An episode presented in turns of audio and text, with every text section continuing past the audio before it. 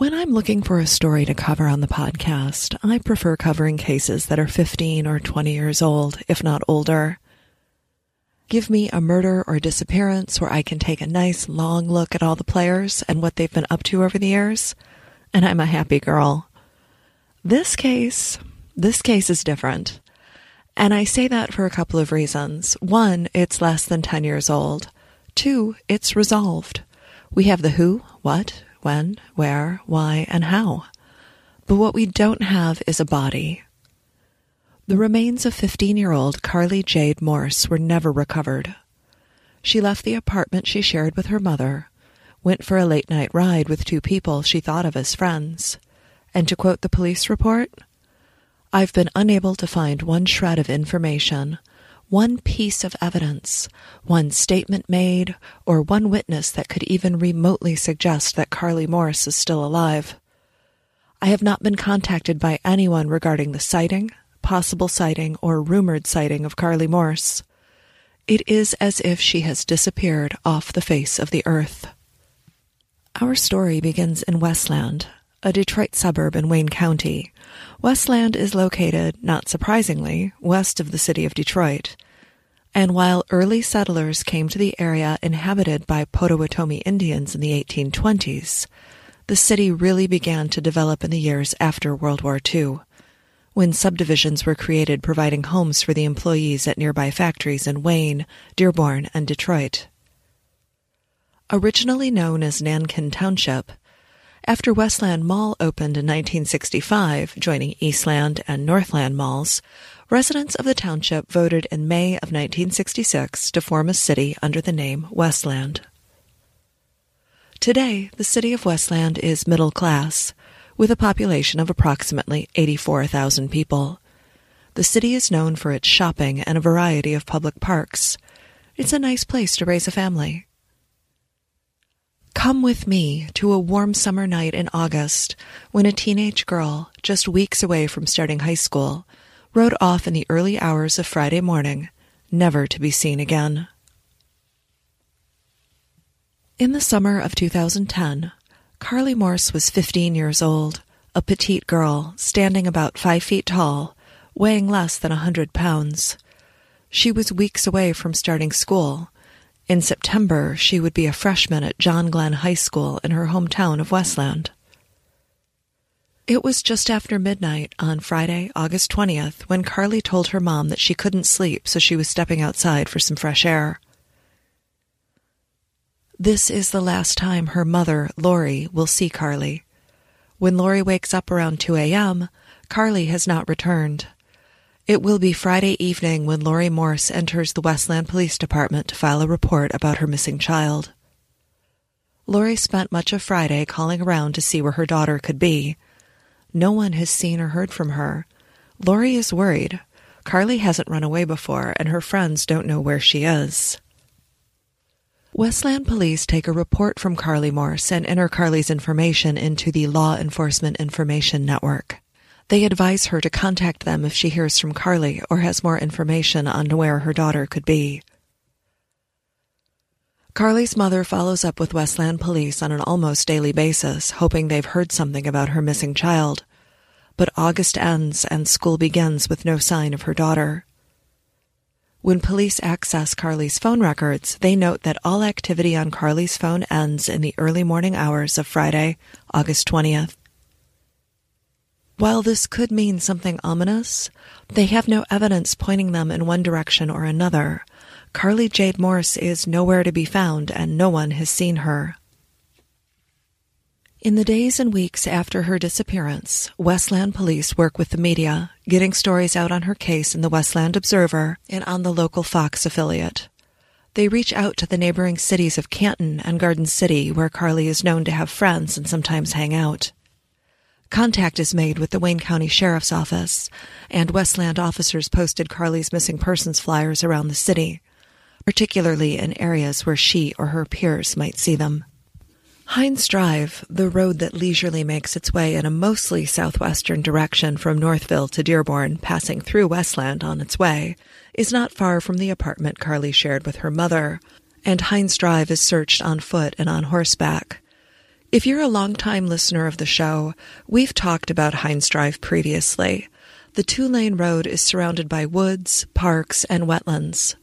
It's a perfect place to hide out or hang out. Or if you've harmed someone, it's a pretty good place to hide a body. Westland's Officer Bobby, he's responsible for Carly's case, and he visited Hines Park on his days off, combing the area for any sign of the missing girl. With permission from Lori Morse, police do a thorough search of Carly's bedroom and find Carly's diaries. Reading through them, they learn of a girl who is struggling, who is unhappy.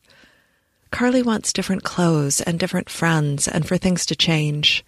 From the information that I had access to, it's hard to know how different her diary entries were from those of other 15 year old girls who are trying to find their way in the world, especially when facing the new challenge of high school.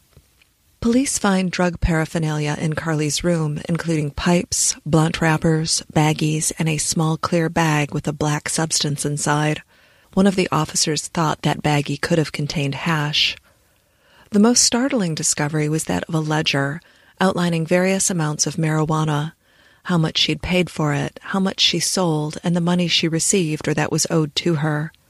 Based on what was found in her bedroom, Carly Morse, who turned 15 three months before she disappeared, is dealing drugs. Officers spoke with several of Carly's friends and boys she knew or had dated.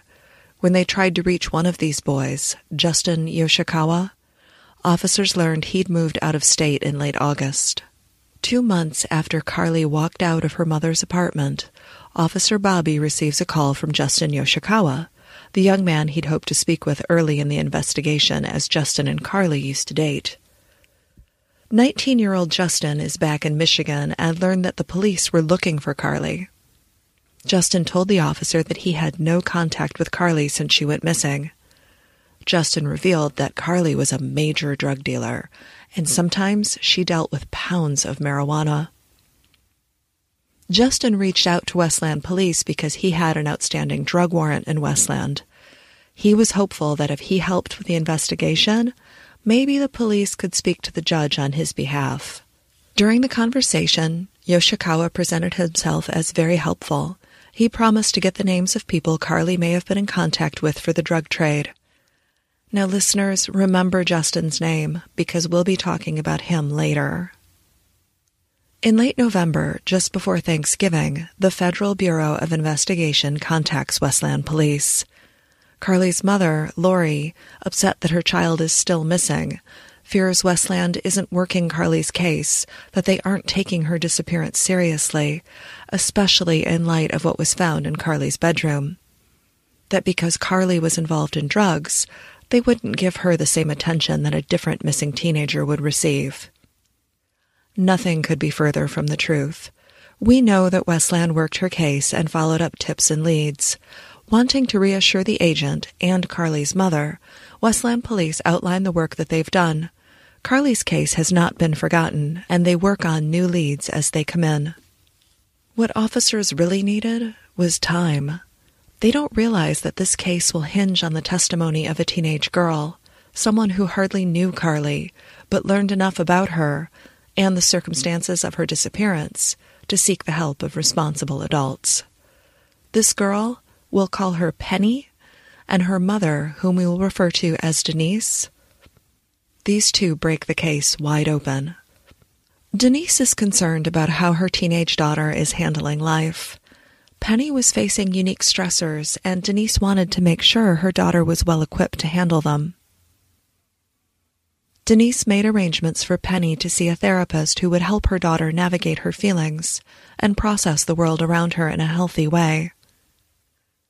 Listeners, I'm a believer in therapy for people who need emotional support and guidance, and I applaud Denise for supporting her child in this manner. So each week, Penny's mother takes her to a therapy appointment. And one day, Penny turns to her mother and says, if I tell my therapist something really serious, will she have to tell the police? Denise is concerned and curious.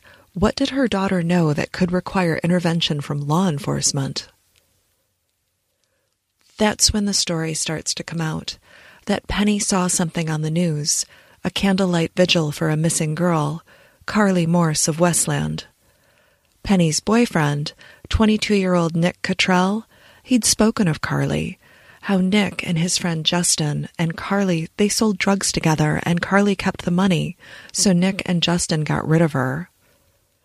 Penny thought this was just a story, just a lot of talk, but then she learned that the missing girl, that she was real. Penny was upset by this and looked to her mother for guidance. Penny told her mom that in September, not long after Carly vanished, Nick and Justin took off for a few weeks, heading down south. Nick and Justin didn't tell anyone they were leaving. They just up and went to Alabama to stay with Justin's family. Nick will return to Michigan without Justin, and Nick tells Penny more and more about Justin's old girlfriend.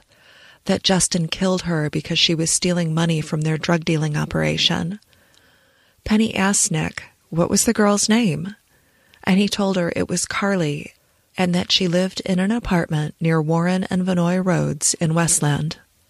Penny told Nick that this information, this stuff about the dead girl, it's upsetting, and she might talk with her therapist about it. Penny needed help to process what she'd heard. It was too much to handle on her own. Nick didn't want Penny to do this, and he begged her not to say anything to anyone about what he'd told her, that Penny could talk to him, or Penny should just keep it to herself. Listening to this story from her daughter, Denise is very concerned, and Denise did the right thing. She went to her local police department and told them the story everything her daughter told her. The officer listened to what Denise said a missing girl, a drug deal, a murder. A call was placed to the Westland Police Department advising them of Denise's story. Did it fit a case they were working? Yes, Westland did have a case like that a missing teenage girl, and the names Nick and Justin were familiar to investigators. A meeting is arranged. Westland police need to speak to Penny. They need to get the story from her. So Denise picks up her daughter and they go to Westland Police Department, where Penny and her mother sit down with Sergeant Serrano. Officer Bobby, who's worked the case up until this point, he's out of the office this week on jury duty. So while he'd been working the case all along, it's Sergeant Serrano that handles this interview. Sergeant Serrano is joined by Sergeant Adams, and they sit down with Penny and Denise to hear the whole story. As Penny spoke, they hear details of Carly's disappearance that were never made public. Penny told the police and her mother that Nick didn't want to participate in the murder, but Justin insisted, saying that if Nick didn't help him, Justin might pay Penny a visit. When they asked Penny when she first heard Nick speak of the murder, she said it was late August, but before Nick's birthday, which was on September 2nd. Remember, Carly Morris disappeared in the early hours of August 20th. Penny tells police that Nick is a habitual liar, and she didn't believe him at first. She thought this was another of his crazy stories, or that he was exaggerating. She didn't want to believe that her boyfriend could be involved in a murder, but now, knowing what she did, she thought Nick was telling the truth. So they ask Penny if Nick and Justin left Michigan in September because of the murder, and Penny says yes, she thought they did. Penny said no one knew they were leaving except for Nick's mother. And listeners, let me tell you, Nick's mother, Tina Lowe, is a real piece of work. We're going to get back to her in a minute. Sergeant Serrano asks Penny to tell him everything Nick said to her about the night Carly was murdered. She said she didn't know Justin very well. She met him for the first time at the beginning of August, but she knew that Justin told Nick to clean out his car. Nick's Ford Escort had big speakers in the back seat, and he told Nick to take them out. Then Justin and Nick fill the back seat of the car with boxes and dirty clothes, creating a place for Justin to hide. Then Justin gave Nick a CD for the car stereo, he told Nick that when a certain song came on that he, Justin, would strangle Carly. Then Justin instructed Nick to call Carly and see if she, quote, wanted to smoke a blunt. When Nick called her, Carly agreed, and he headed to her apartment. He'd been there before. He'd taken Justin to see Carly on many occasions. When Nick pulled up outside the building, just after midnight on August 20th, Carly came outside and got in the car. She didn't know that Justin was hiding under the clothing piled in the back seat. Nick drove them to a nearby park and he and Carly got out of the car. They sat at one of the picnic tables and smoked some pot. Then they returned to the car and that's when Justin popped out, wrapping a dog leash around Carly's neck and strangling her. Carly fought back, struggling for breath. Justin yelled at Nick to hold her legs, and Nick did. Nick told Penny that Carly looked at him as if to say, Why? Please help me. And Carly was screaming and struggling to break free. Penny told him she didn't want to hear any more about it, and Nick stopped talking. When Serrano asks her what happened next, Penny tells them that when Carly stopped struggling, Nick drove off, driving aimlessly around with Carly's body in the front passenger seat. Justin wanted to make sure that she was really dead. They then asked Penny if Nick said what Carly was wearing that night, and she said Nick told her Carly was barefoot and wearing a pair of shorts. Then the questions turned to Carly's remains.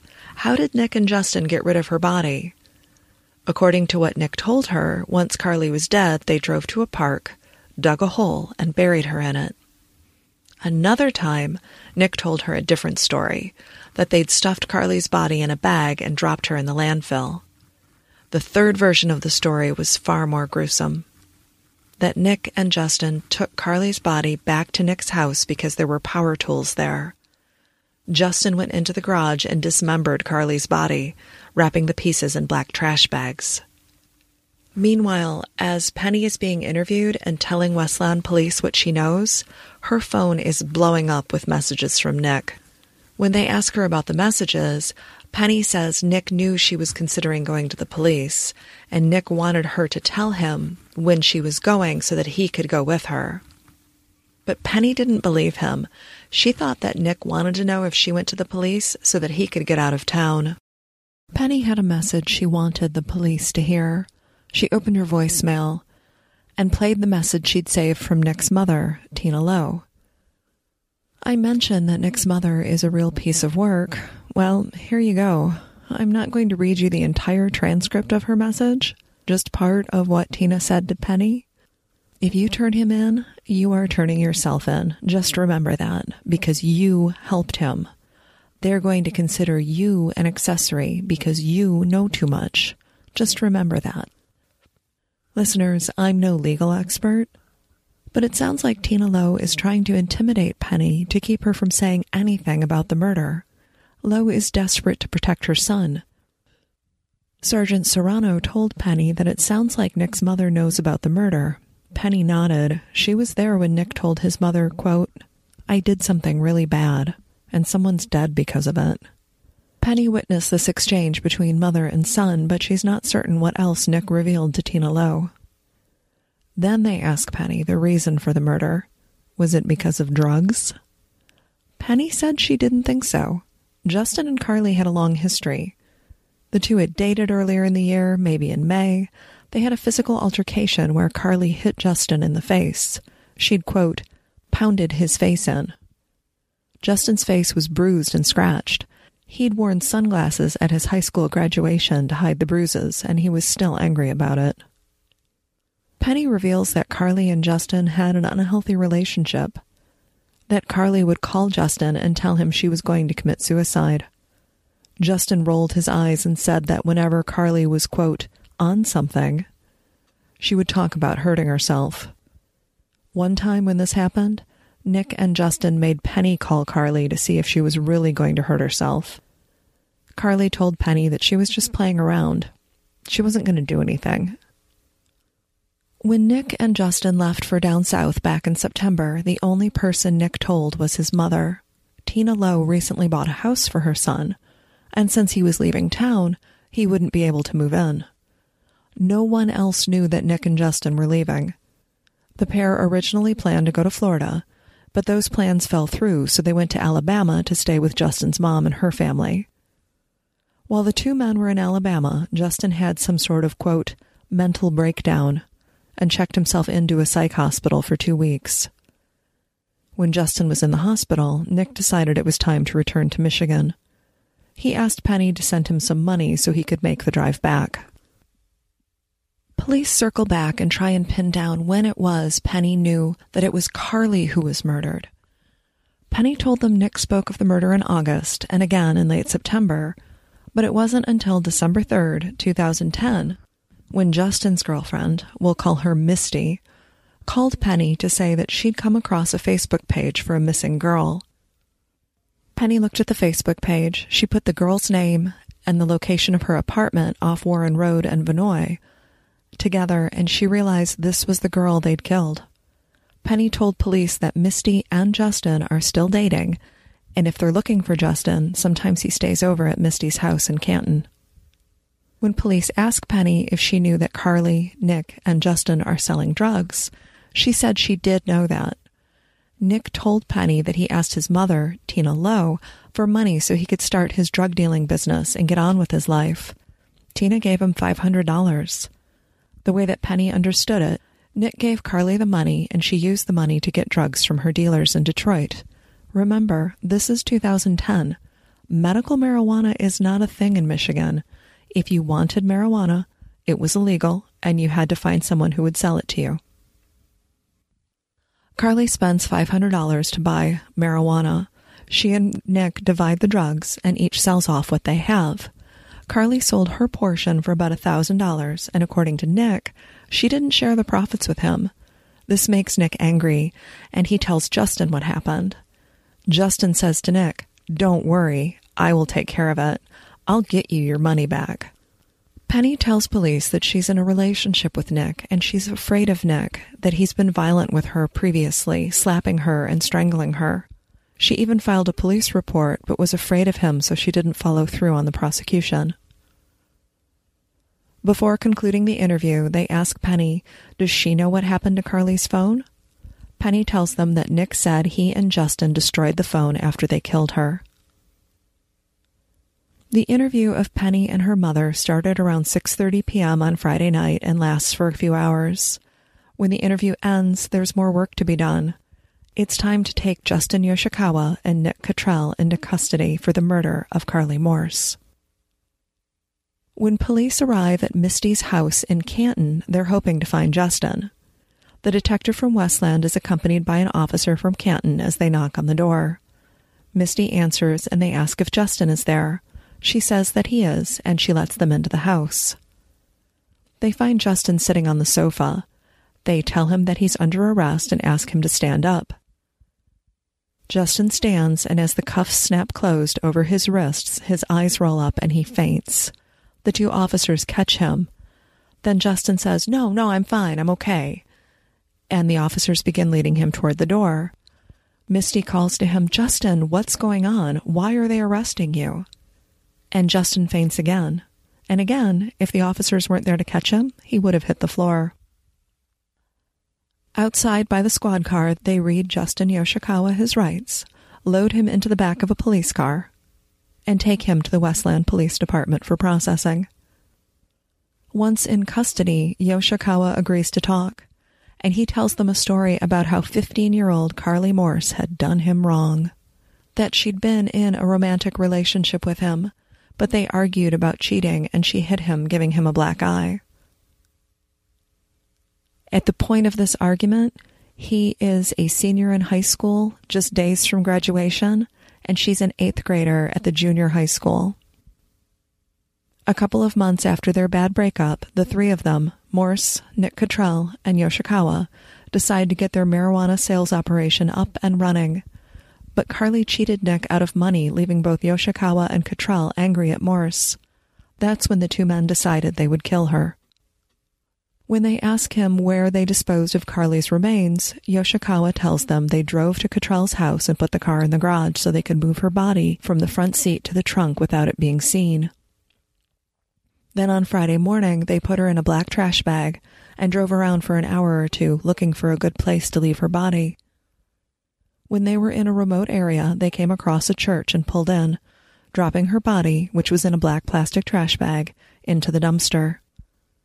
Yoshikawa couldn't remember where this church was, nor could he recall the name of the church. Yoshikawa agrees to sign a written statement as to what he'd told police about the incident. The next day, less than 24 hours after Penny and her mother sat down with law enforcement to share her long, strange story about the murder of Carly Morse, Nick Cottrell is tracked to Taylor, a city neighboring Westland. He is pulled over and taken into custody during a traffic stop. This was not Cottrell's first rodeo. He had several previous convictions, including convictions for home invasion and the manufacture and distribution of methamphetamines and marijuana. Then police proceed to Nick Cottrell's home, the place he went with Justin Yoshikawa the night Carly Morse disappeared. Even though almost four months have passed, they collect evidence from the garage, including pruning shears that had what looked like hair stuck in them, long strands of hair from an orange bucket in the corner of the garage, and from inside the house, they take Nick's laptop, two of his cell phones, and a third cell phone that was broken.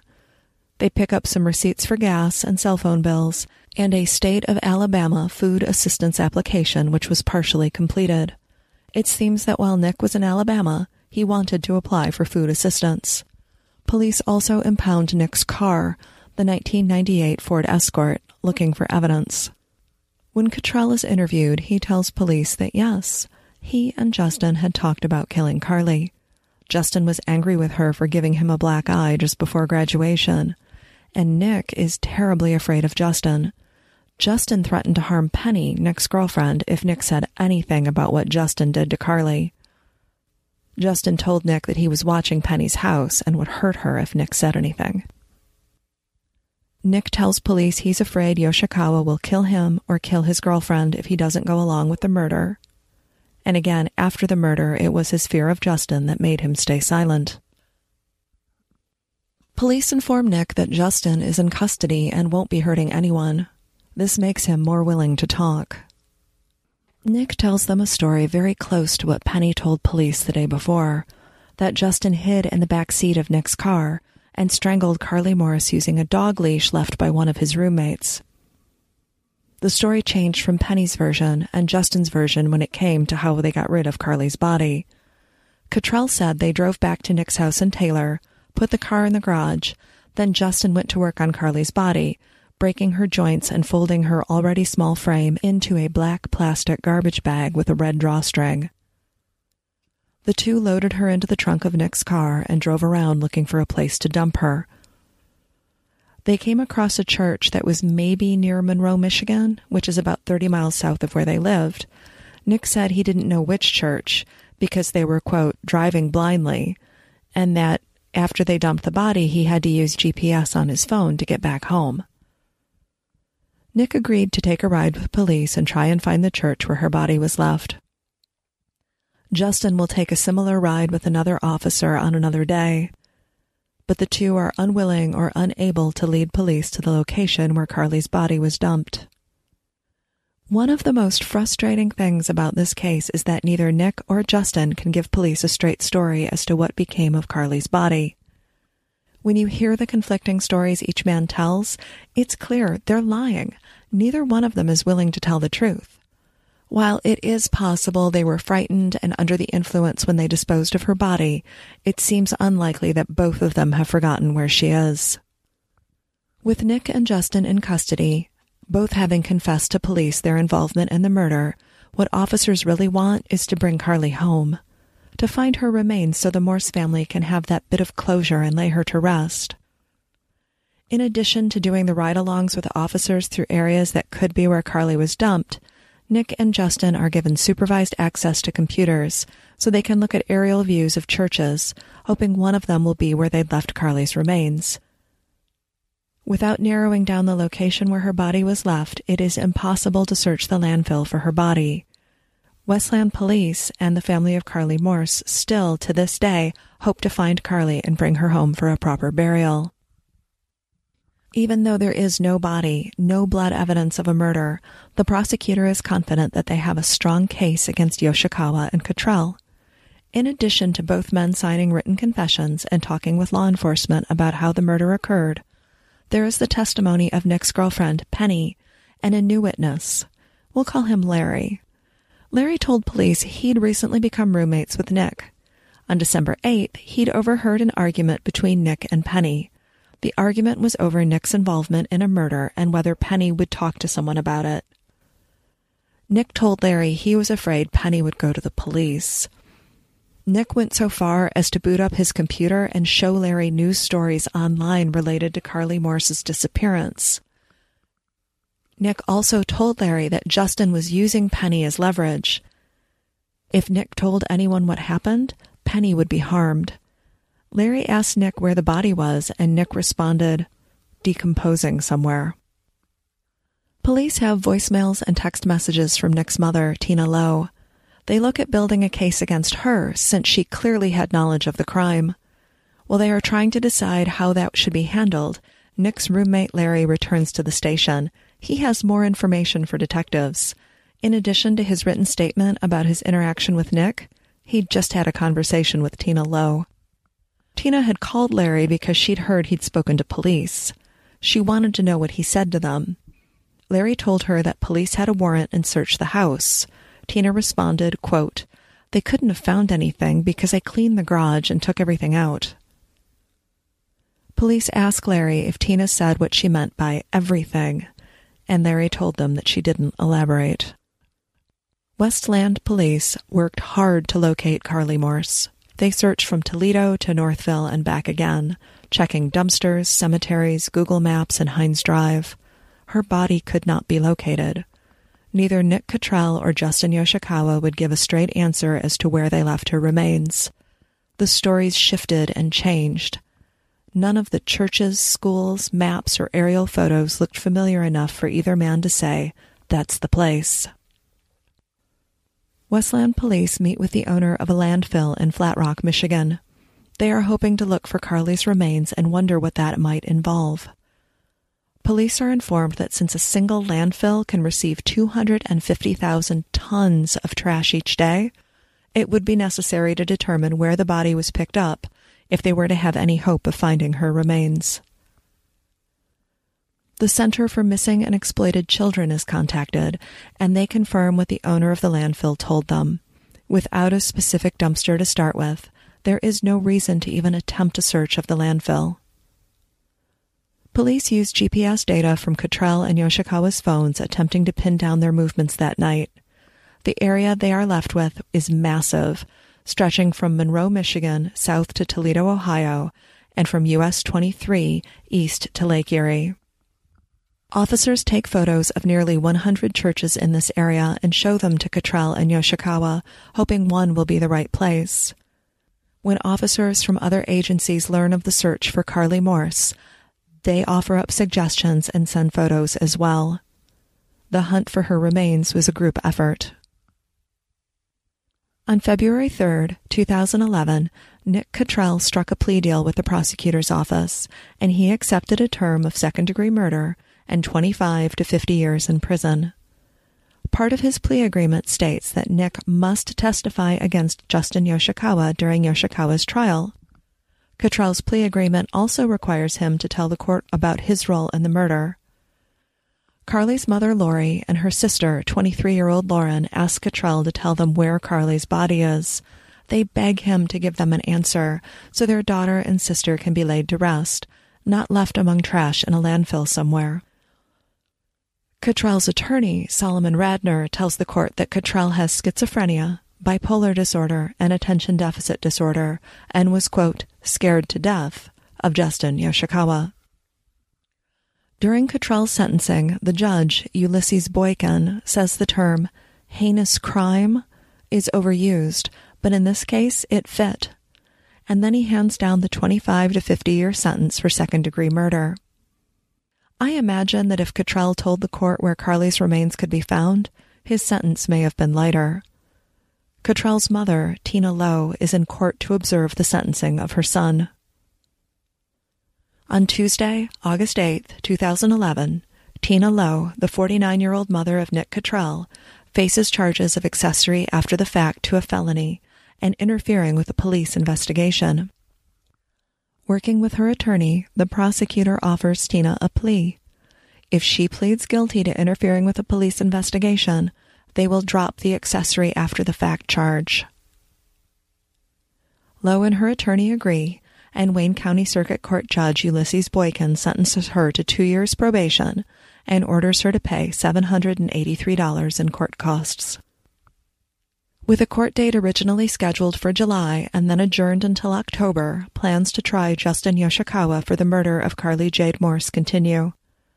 Part of Nick Cottrell's plea deal is that he will testify against his friend in court. On November 17, 2011, Nick announces that he doesn't like his plea deal and he's not going to testify. He'd spoken with another prisoner incarcerated for a similar crime, and that guy only got 18 years. Cottrell said that his deal, quote, wasn't fair, and he wouldn't testify unless they rework his plea and lessen the amount of time he has to spend in prison. Well, the Wayne County prosecutor isn't having it. He tells Cottrell that won't happen and advises the judge that Cottrell has backed out of his plea agreement. The trial for Justin Yoshikawa begins on Monday, November 21st, 2011. With Cottrell refusing to testify, his earlier testimony from the plea hearing is read into the record, and the jury listens intently. After consulting with his lawyer, Yoshikawa wants to make a deal.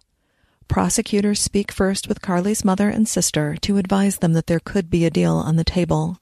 And by Wednesday, November 23rd, Justin Yoshikawa accepts the plea 35 to 50 years in prison for the murder of Carly Morse. If he'd taken his chances with a jury, he could have faced life without parole. This case is closed. It's neatly tied up two confessions, two men in jail. However, there has never been any information as to the location of Carly Jade Morse. She walked out of her apartment on a warm August night, never to be seen again. A jailhouse informant housed with Cottrell said that Nick once asked him, If you dump a body in Ohio and Ohio has the death penalty, can you get the death penalty too? The informant didn't have an answer for him. And what an interesting question Nick asked. Carly's home in Westland is just 60 miles or 96 kilometers from Ohio. It's possible they transported her body out of state for disposal. Nick Cottrell and Justin Yoshikawa are responsible for her death and for concealing her remains.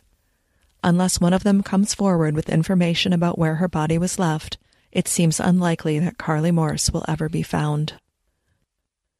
Special thanks to the Westland Police Department for their assistance with this episode.